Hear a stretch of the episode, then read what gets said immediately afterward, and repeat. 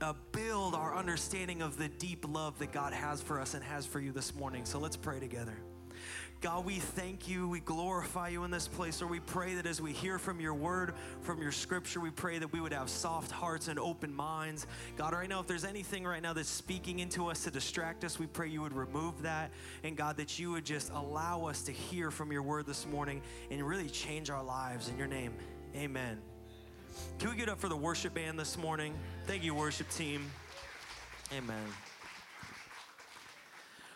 Like I said, this morning is Palm Sunday, and I, I, should have thought to bring palm branches. I'm from a state where we would have to like order them in bulk anytime, and now I just go into my yard and can cut them off, but I didn't think to bring it because um, I normally don't have them. But the this week is really big. Holy Week or Passion Week is a huge week. It's the week of the triumphal entry, right? It's the week um, that massive portions of the gospel are given to, right? Like almost half of the book of John is given to this week. And it's such an important week for us. And this is the week where Jesus celebrates Passover. This is the week where he is uh, crucified on Good Friday. And I know some of us are like, Good Friday is the worst name, but it, it, it's a very important name. And that's why on Good Friday, I just want to invite you guys, 7 o'clock here, we're going to do a worship service on Good Friday worship, prayer, and communion. So I want to encourage you at the end of a crazy Easter week. I know for our team, this week's going to be crazy. And I know we're really going to need Friday to be really reset our hearts on the purpose and what we're really believing for. So I want to invite you guys, 7 o'clock here. There's going to be worship, prayer, and communion. Please make that a priority in your life if you can to be a part of worship and prayer. Um, you will never regret spending time in worship and prayer. It's probably the best time you can invest this week. So, uh, and my hope today, beyond that sideline, my hope today is that we would get a deeper understanding of not only Holy Week, not only Palm Sunday, but a deeper understanding of the Father's love for us. And can I tell you that sometimes we think of these things like Holy Week or Palm Sunday or liturgical elements or classical thinking or tradition, and we think that's only for, you know, Jewish people, that's only for maybe the more traditionally inclined Christians. But can I tell you the, the deeper understanding we have of some of these things, the deeper understanding it can, it can give us personally. And so my hope is today that you would leave saying, why does Palm Sunday matter to me personally? Why does it matter to me personally? Why, what does it mean to me? And so it's interesting. Anytime we enter into Holy Week or this time, I start getting asked questions. And if you interact with people, you, you can hear some of these questions. And one of the questions that I think is the most important that you can ask right now is why did Jesus have to die? Not why did he write, why did he have to die? Why did Jesus have to die? And it's an important question. Why did Jesus Christ have to die on a cross for our sins? right? See, these are the, some of the questions because we begin to encounter these elements, right? Uh, one of the questions that I'll, I'll hear is why is the church always talking about blood? Right? The early church got mistaken uh, by a couple historical writers for being uh, cannibals because they were like, yeah, we eat the, the blood and the body. And they were like, really? You do? And they're like, oh, no, it's communion. It's fine. Uh, but why is the church obsessed with blood? Isn't it a little primitive to serve a God that requires a blood sacrifice? Why is the church so obsessed w- with blood? Why is uh, this such a big deal? Why is Easter such a big deal. I mean, honestly, why does the church get so worked up? Why do we work so hard? Why do we work these long nights? Why do we why do we push so hard for this day? Why is Easter a big deal? Why should you care? I, I remember it was kind of in vogue uh, for a while for uh, people to to not make a big deal of holidays. It's like, well, we shouldn't celebrate Christmas because really it's Saturnalius and it's recognizing the pagan elements and blah blah blah blah blah. And I'm like, man, you gotta be fun at parties. like, like to remind me not to invite you. Um, you can celebrate not Christmas at home.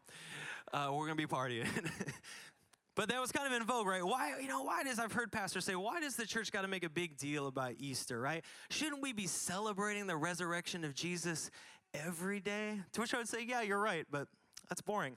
Uh, but I think that I would say that yes, we recognize the resurrection of Jesus every day, but for us, this week stands supreme as our Super Bowl. The church that we came from, we would use this, this terminology, the Super Bowl, and I really think Easter stands as the Super Bowl, the, the big deal for the church. Think about the Super Bowl for a second. Uh, in that people stop, and we had like 40 something odd people shoved in my parents' house to watch the Eagles and the Patriots, like two teams I couldn't hate more. And like, I'm just rooting for Nick Foles. And like, I don't know, who knows? Like, does anyone on this team serve Jesus? All right, yeah, them. Uh, sure, whatever. And it doesn't even matter. In 10 years, no one's going to care at all about Wentz or Foles. No one's going to care, like, except for the people in Philadelphia who are always going to remember and never let you forget. But, but they, the whole world stops for this moment and can I tell you, we as a church make a big deal about Easter because for us, this is the Super Bowl. This is the week that we remember that in the end, Jesus wins. And because Jesus wins, in the end, you win right? In the end, we win. So for us, we will always make a big deal about Easter and we will always work to expand our understanding of Easter because we want to know more. We want to celebrate more. We want to get a hold of more of the love of Jesus. And so this morning, I want, I want to do that because I think that we can miss why Easter is a big deal if we just ignore the context.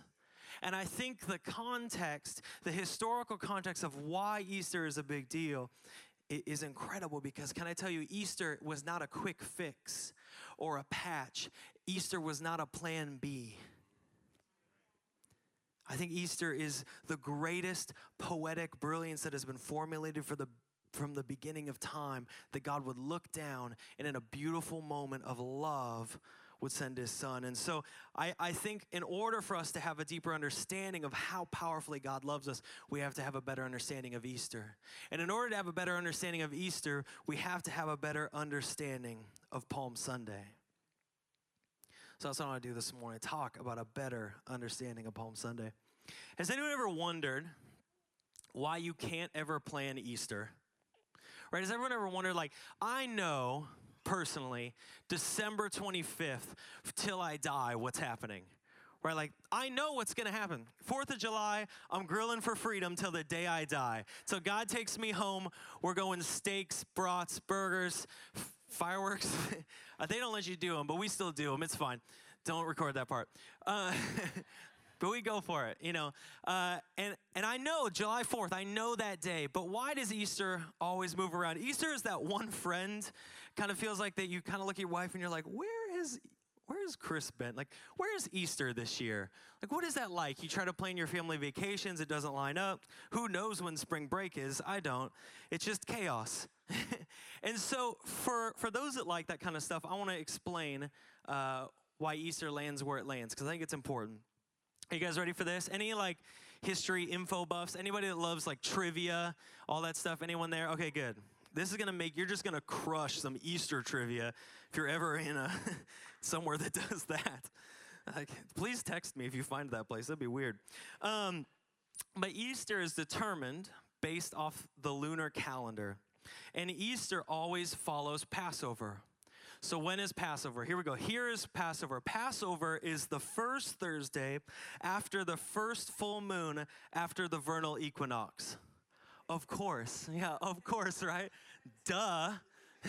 we all knew that.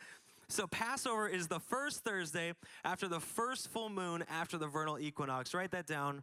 You can impress whoever wasn't here and be like, guess what I really deduced this morning? But the vernal equinox is the day that the sun crosses the equator. It's also known as the first day of spring. For us, uh, I think that would have been March 20th. And so the lunar calendar is what tells us the vernal equinox for spring, the autumnal equinox, uh, the winter solstice for the least sunlight. That was my least favorite day in Seattle. And the summer solstice, the most sunlight. That's my least favorite day here. So I'm going to give you a day here to be out of town. June 21st, be gone.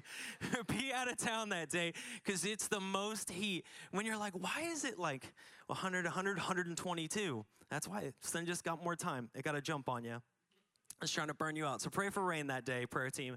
But uh, so the date of Easter always follows Passover, and Passover is the first Thursday after the first full moon after the vernal equinox. So this is why Passover is important because in order to understand the depth of love for Easter, it, it really, we need to understand what's happening on Palm Sunday. And so because Palm Sunday falls when it falls, in order to understand Palm Sunday, we got to understand Passover. So do you know what Passover is? What is Passover? For those you, you're probably like, I know what Passover is, guy. But I'm going to explain it for those who don't because it's still brilliant and it's still beautiful. But Passover is basically, it's a festival where the Israelites, Jewish people would celebrate their freedom, their deliverance by the hands of God, their deliverance from slavery in Egypt. And so, a couple thousand years ago, uh, the Israelites were slaves in Egypt, and in their slavery and in their captivity, they began to cry out to God using this word, Hosanna. And the word Hosanna means God save us.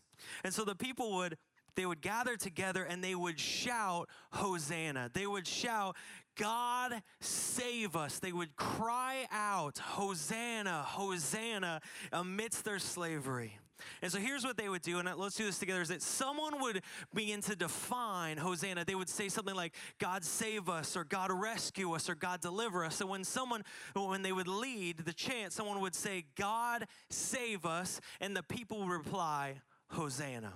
So let's do this this morning. When I define Hosanna, we're gonna we're gonna work it together here. When I define Hosanna, you just shout Hosanna. So everyone try saying Hosanna one time. Perfect. So they would get together and they would cry, God save us, God rescue us, and one, one good last time, God deliver us. Right on. Good job. Give yourself a round of applause. That was good. and so the children of Israel, they would cry out, God save us. Woo, gotcha. the children of Israel would cry out, God save us. Awesome. And in their captivity, God heard their prayers. And so God sends them Moses. And Moses comes as a prophet, as a leader, as a guider, comes from the Lord, and he goes to Pharaoh, right in Egypt, and he asks Pharaoh to set the Israelites free. And I'm just going to kind of sum up this. You can read all this if you want on your own. But Moses goes and he asks him to set him free. And Pharaoh absolutely refuses because Pharaoh is not going to let go of his free labor. The Israelites were slaves. There's no reason for Pharaoh to let go of the people. So he refuses. And so God sends 10 plagues on Egypt. And each time Moses would go back to Pharaoh and he would say, Set my people free. And Moses would say, Not a, or Pharaoh would say, Not a chance. And so Pharaoh would refuse. God would harden his heart, and Pharaoh would refuse. And so finally, God sends the 10th plague. And this is where it gets interesting for us is that God warns the people. On this day, an angel of death would go over Egypt and kill the firstborn of every family and the firstborn male of every animal. And he tells the people if they slaughter a lamb, and put the blood on the doorposts and the frame, that the angel of death will pass over them, and it will be a sign to them that they will be rescued, that they will be saved, that the blood will stand as a symbol that they will be passed over, that they will be rescued, that they will be delivered. And so I want to take a look at Exodus 12 because I think uh, we can kind of walk through this really quickly and we'll get a better understanding for why Passover is important. Does everyone remember where Passover is? Passover is the first Thursday after the first full moon, after the vernal equinox. Keep, keep grinding that in. You're going to get it. Uh, but let's open our Bibles, if you have them with you, to Exodus 12. The words will also be on the screen, and we're going to read it together this morning. So, Exodus 12, this is really the, the foundation of Passover here. It says, The Lord said to Moses and Aaron in Egypt, This month is for you, uh, is to be for you the first month, the first month of your year. So, catch some of these dates. These dates are important and they're going to start uh, happening here. And Some of these numbers, and it's good. Uh, verse 3 Tell the whole community of Israel that on the 10th day of this month, each man is to take a lamb for his family, one for each household. So, all these things they'll kind of start flowing out and they'll make sense as we go. But on the 10th day, that is known as Lamb selection day. So God instructs the people on the 10th day, it's lamb selection day. And he says uh, in verse. Um, Verse 5 The animal you choose must be year old males without defect, and you may take them from the sheep or the goats.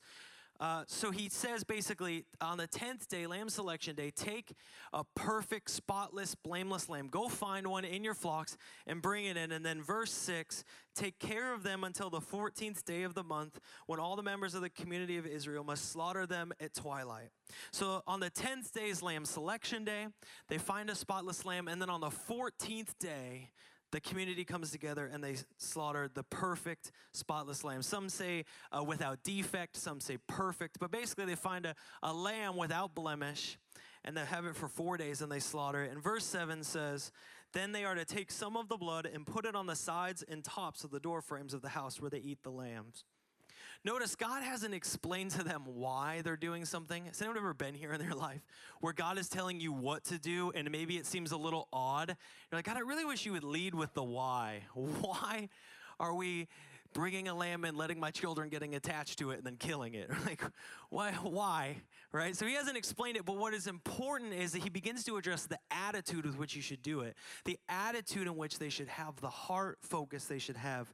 Uh, verse 8 continues it says, That same night, they are to eat the meat roasted over a fire along with bitter herbs and bread made without yeast. This is interesting. I love making bread. I just saw that Nick made some insane bread. Um, Jonathan just made like conchas the other day. Like we have some bread makers in our church, so respect. Uh, but I think in the bread process, what I learned in making bread is how crucial yeast is to the bread making process. Right? Without yeast, it is just dense and it's so heavy and awful. Too much yeast and it just smells crazy. Uh, but it's it's important that balance. So he tells them to make bread without yeast. What is he trying to teach them here? Make bread without yeast. He's trying to teach them urgency. See, the people have been crying out, God, save us. Come on, God, rescue us. God, deliver us. And now it's happening, and God says, when you cry out and I answer you, be ready because it's going to happen fast. I want you to think of uh, this bread in your life for a second and think uh, in our life, sometimes we, we sit around and we wait for the provision that we think is provision while we're still in slavery. And God is not wanting his people to sit in slavery for a temporary provision when they should be getting ready to go out into the fullness of deliverance. And that if God has called you out, it's happening now, and you don't got time to wait around for the thing that's not going to sustain you, anyways. And so he's telling his people, get ready. I think about that in my own life. Did anyone have, I don't know, maybe you're different than me. Did you guys have time to prep for like when God encountered your life? I feel like for me, it was. it was like now like when god encounters you when god changes you when god shifts something in your heart and you give your life to follow him it's like all of a sudden and then kind of after you got to figure it out like what am i supposed to do with this now like how do i live now uh, but it's all of a sudden because god when he delivers the the deliverance comes and he wants his people to be ready. And he says, You don't have to wait around. You don't have time to wait around for this thing to rise up because I'm going to rise you up. I'm going to raise you up out of Israel and take you to the promised land. Verse 11, he says, Here's how you're going to eat it with your cloak tucked into your belt, with your sandals on your feet, and your staff in your hand. Eat it in haste. It is the Lord's Passover eat it in haste. And, and I like that he talks about how they're supposed to be dressed. Basically, like you got to have your jacket on, you got to have your boots laced up, you got to have your keys. You can't do that 15, 20 minute dig around the house for your car keys moment. When, when deliverance comes, you got to be ready, ready to go. And he says you need to eat it fast. Uh, Katie and I had this friend who could literally eat those street tacos in one whole bite. He would just devour them. And like we would all be like walking to the table. If he got there first, he would be done by the time we sat down. It was really, I don't know, dangerous? Impressive. There we go. Uh, but they want to eat it fast. And he's saying, be ready because when I deliver you, when I rescue you, it's going to happen fast. And I kind of think that way sometimes. This isn't in my notes, but I think that way sometimes when we pray for revival, when we pray for deliverance, God is looking at us saying, Do you got your jacket on? Do you have your, your shoes ready? Are you living like you really want to see revival? Because what if revival happens and you're just not ready because you have not orchestrated, organized, or prepared your life for actual revival? So if you want revival and you want to pray for the rescuing, salvation, deliverance of this nation, this city, your life, and your family, then you got to get dressed for it. You got to get ready for it. You got to live with the haste for it. So not only is he telling Israel, but us too, are you ready for me to rescue you? Are you ready for me to deliver you? Because get ready, because when it happens, it's going to happen fast.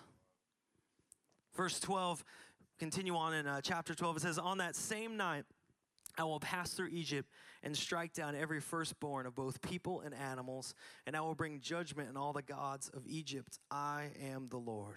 Then the blood will be a sign for you on the houses where you are. When I see the blood, I will pass over you. No destructive plague will touch you when I strike Egypt. So here's the form the 10th day. Just remember this on the 10th day, lamb selection day. They find a perfect lamb. On the 14th day, they slaughter the lamb. They take the blood, they wipe it on the doorpost and frame. Death passes over them. And then it says, verse 14, this day you are to commemorate for generations to come.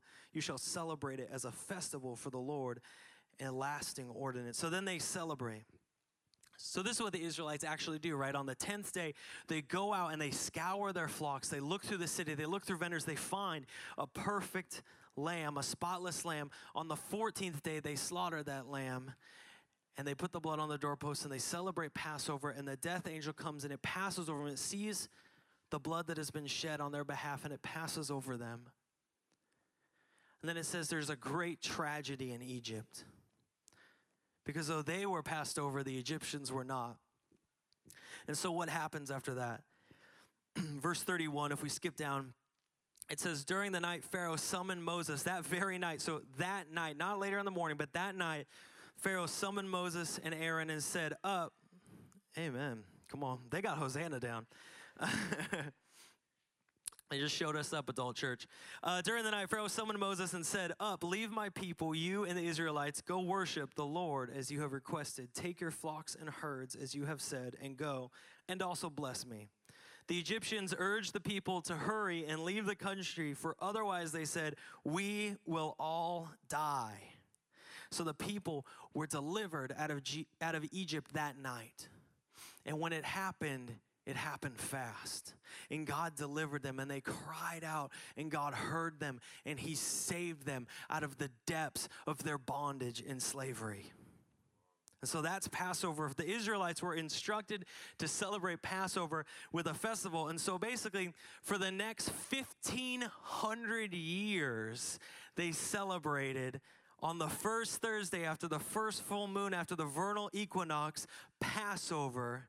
And they celebrated this moment that God heard their cry, right? And as an act of remembrance, they would gather together and they would say, God save us.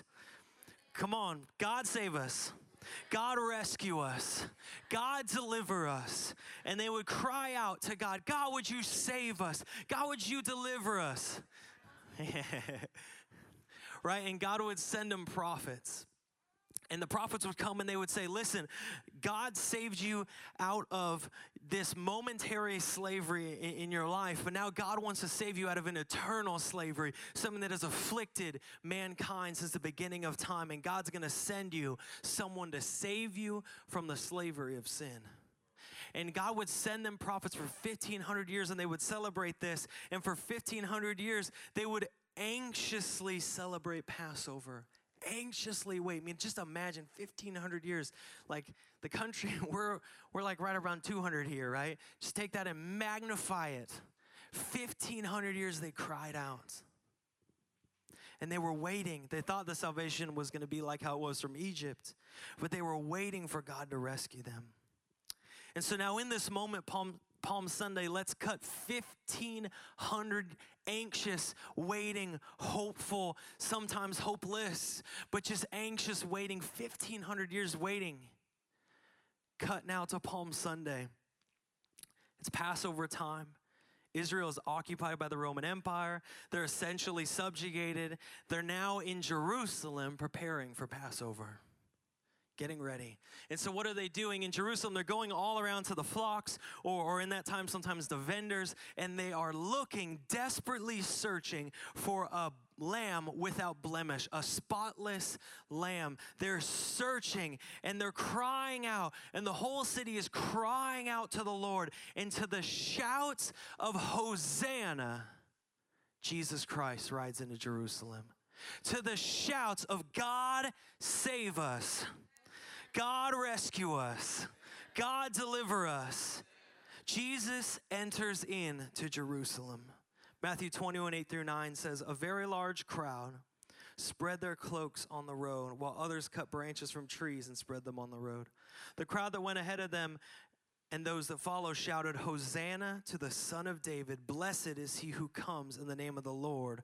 Hosanna in the highest heaven get this because I think it's sometimes it's hard to put ourselves in a perspective when, when we've not been there, been a part of it, but I need you to kind of we can try to wrap our minds around it that for 1500 years they had celebrated by seeking out on this day lamb selection day a spotless lamb that would stand for the symbol of their deliverance that would stand for the symbol uh, of their freedom of their rescuing. They had searched for 1500 years and in this moment of anxious desperate searching jesus rides in and God says, in one of the greatest moments in all of history, He looks at His people and He says, You are looking for a spotless lamb, but I have brought you a spotless lamb, and this lamb will stand forever what you have been searching for and crying out for, I have brought to you. When John the Baptist saw Jesus early in John, he said, uh, Behold, the Lamb of God who takes away the sin of the world.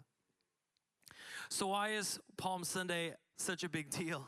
I mean, why go through all of this context? I know some people love that kind of stuff, some people don't. Uh, but why go through all this? Because I believe that in order to understand the fullness, it's not that you can't understand Easter without this, but that to inform a greater understanding of the depth of love God has for us, we got to understand Palm Sunday. Some of us are, are thinking, what does Palm Sunday mean to me? Palm Sunday is the day that Jesus came to rescue you. Some of you are like, well, when I gave my heart to follow Christ, he rescued me. Yes. but did you know that Jesus came to rescue you before you were a thought in someone's mind? Before your parents were a thought in someone's mind? 2,000 years ago, Jesus came to rescue you all the sin that you carry that you think is too heavy. Jesus beat you to it by centuries. He came to rescue you. And so when Jesus enters into Lamb Selection Day on the 10th day, he then gathers with his disciples on Thursday for Passover. And you got to remember when he comes and people are shouting, right? And they're laying like clothes and branches. I mean, he comes in like a king, comes in on the donkey. He's fulfilling some promises here. And he comes in, and then you cut to the Passover, and his disciples are amped. If you followed a guy, this is the entrance you want, right? It's like, man, we gave our lives to this guy, and he came in good. People were stoked. Uh, and so they come in and he takes, Jesus does this on Passover. He takes the bread and he breaks it and he goes, this is my body that's broken for you. And the disciples are a little confused and they're like, You know, Jesus, I was at the whole coming into Jerusalem thing. I'm not going to lie. I don't think anybody's going to break your body. Like, they seemed pretty amped on you. like, you're a big deal. And he says, No, I, I want you to do this in remembrance of me. And he takes the, the cup. He says, This represents my blood. And see, they would have understood blood because they were celebrating right? In this moment, they were celebrating Passover. They would have understood. And now, in this moment, he makes the great connection in that he says, This, my blood, will be shed for you. Do this in remembrance. And so he's bringing all of these things, 1,500 years of waiting, he's bringing them into this moment. And he's looking at his disciples and he's saying, Are you ready? See, that's why this is the week that's our Super Bowl. That's why this week we remember that Jesus came to our rescue. That's why we gather on Good Friday and praise the Lord. That's why we worship Him and take communion and remember. That's why we bring our top three and we pack this place out on Easter, it's not for some visual success. It's because we believe that 2,000 years ago, Jesus came to our rescue. And so we gather on Easter, we celebrate on Holy Week that in the end, Jesus wins. In the end, it does not matter how the enemy has tried to stack the deck in his favor. In the end, Jesus wins. 2 Corinthians 5:21. I'm, I'm going to invite the band up this morning.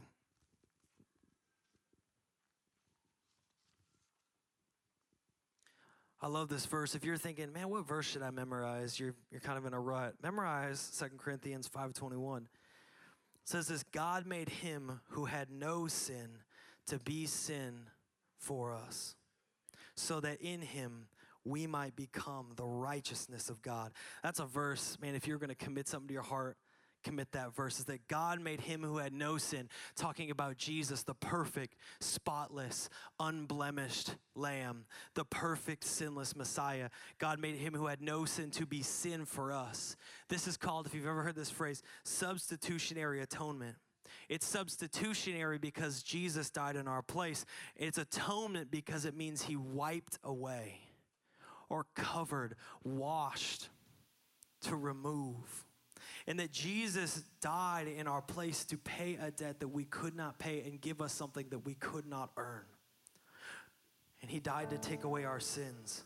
What is sin? Sin is when you and I put ourselves in God's place. What is salvation? When God put Himself in our place.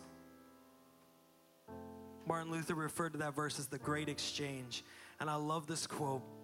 He says, That is the mystery which is rich in divine grace to sinners, wherein by a wonderful exchange our sins are no longer ours, but Christ, and the righteousness of Christ, not Christ, but ours. He has emptied himself of his righteousness that he might clothe us with it and fill us with it. And he has taken our evils upon himself that he might deliver us from them. In the same manner as he grieved and suffered in our sins and was confounded, in the same manner we rejoice and glory in his righteousness.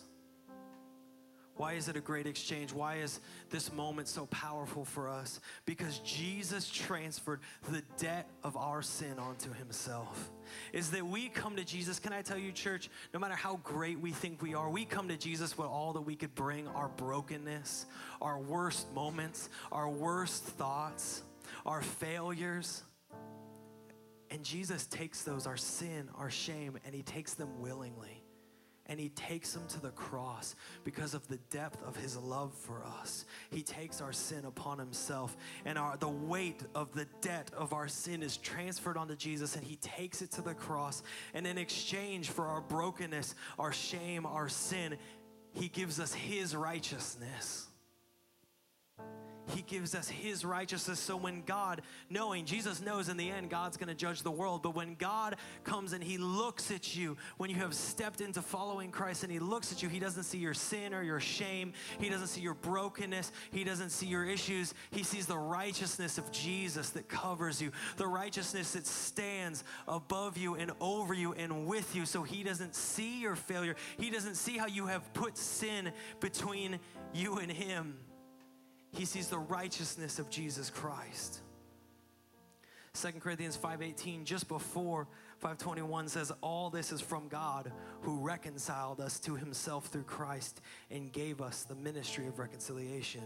See, this was God's plan all along. If you can get anything from Palm Sunday, I want you to get this that this is not a plan B, that God was not winging it, that He was not figuring it out as He went. That wasn't like, well, guess my son has to die now. That this is not just God trying his best to kind of make it through, but that this is God's infinitely beautiful, loving plan from the dawn of time. Before you were even created, God had this plan, and that Jesus rides in today Today, Jesus rides into town at the greatest crescendo of the greatest love song that has ever been written. He rides into town as people are shouting, and he says, I am here to take your sins and to rescue you. And now, even though it's 2,000 years later, God still already rescued you. He already saved you. He already delivered you. And there's this moment where when we get that understanding, we go, I don't have to stay in this anymore. I can step out like the Israelites from Egypt and step into the promise because God has come for me. This was it. This was it for the Israelites, right?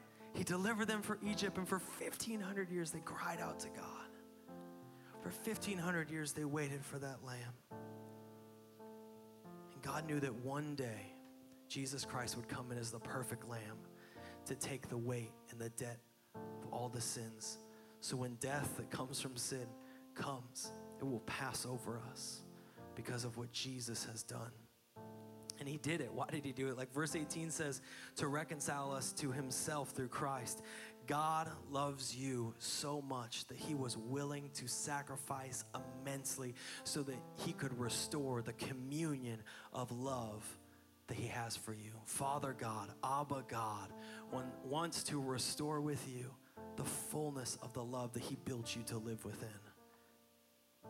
And so when Jesus came in 2,000 years ago, when he rode in, when he rode in on Palm Sunday, he looked at you, though you were thousands of years across, and he said, I love you. I'm here to rescue you. I'm here to save you. I'm here to deliver you. Would you stand with me this morning? I love this song that the band sings. I'm very proud of Jana and the whole team, and they just do an incredible job waiting on the Holy Spirit and being directed in their song choice. And I love this song, Who You Say I Am. It's so powerful. Can I tell you this morning, I, I believe that for some of you, Palm Sunday is the day that God wants to say, I'm here to rescue you. It's the day that God has said, I'm here to deliver you, I'm here to save you. And there are things where you have been in captivity. Maybe not a literal slavery, but a captivity, a bondage to sin, to shame, to brokenness in your life. And God this morning is saying, Look, I came 2,000 years ago and I already won that victory. I'm here to rescue you. Would you close your eyes with me this morning? If you're in this place and, and you're hearing the really the crescendo of the greatest love story that God so beautifully brought in this moment to rescue us, to save us, to deliver us. And you're here today and you're saying, God, I, I, need you to rescue me, to save me, to deliver me. You have never given your heart to the Lord, you have never surrendered your heart to Him. And you're saying, God, I'm tired of living for myself. I, I know that I have brokenness and, and I want to just lay it at your feet. Would you take my brokenness? And in turn, God, would you just pour your love out on me? I want to choose to follow you this morning. Would you do me a favor? If that's what you're saying this morning, I've never given my heart to the Lord, or I've never fully surrendered my heart to God. And for the first time, I want to just say, I surrender my heart to you. God, would you rescue me this morning from my sin? Bring me into the full love of God. Would you just do this with me? Would you, with every eye closed, every head bowed, would you just raise your hand this morning and just lift it up and put it down? Thank you. I'm going to take a moment. I'm going to pray for you real quick, just staying in this heart. I believe that God is trying to stir something in your heart this morning so that you can step into deliverance, you can step into freedom, you can step into the fullness of love. And I'm going to invite you to take a bold step in just a moment and say, if you want to start Holy Week uh, with a right standing with God, you want to know that you are in a right relationship with God, or maybe this morning you're in a right relationship with God, but you're like, God, I need you to, to deliver me from this, this thing that is trying to hold me down, distract me, burden me, break me, whatever that is. I'm going to give you a moment as the band begins to sing the song in just a second. Going to give you a moment to come forward and just come to this altar space. It's not important because the tile up here is better than the tile in the back. It's important because you're making a step to say, God, I step into you in your presence. And I'm going to invite you in just a second to make that step after we pray. Say, God, would, would you deliver me? God, would you rescue me? Or maybe, God, I just need to set my heart right with you. I'm going to invite you in just a moment. Let's pray together. God, I pray for those right now in this place. And in fact, if that's you, can you just begin to lift your hand and invite Him? Say, God, I, I need you to rescue me. God, I need you to deliver me. God, I need you to save me. God, I want to be in right standing with you. God, I want to be close to you. I want to enter Holy Week. And I know there's all this craziness in my life, but I want to be near you. I want to be in your presence. God, we lift that up to you. That is the cry of our heart. God, that we want to be in your presence, that we want to be free through you. And like this song says, that we are who you say we are. And that when you rode into Jerusalem 2,000 years ago, you rode in to say, You are no longer ashamed. You are no longer broken. You are no longer pushed aside. You are no longer forgotten. You are no longer hurt. You are no longer trapped in bitterness. You are no longer a slave. You are now who I say you are. And who I say you are is a son and daughter of the living God. And we receive that Jesus' holy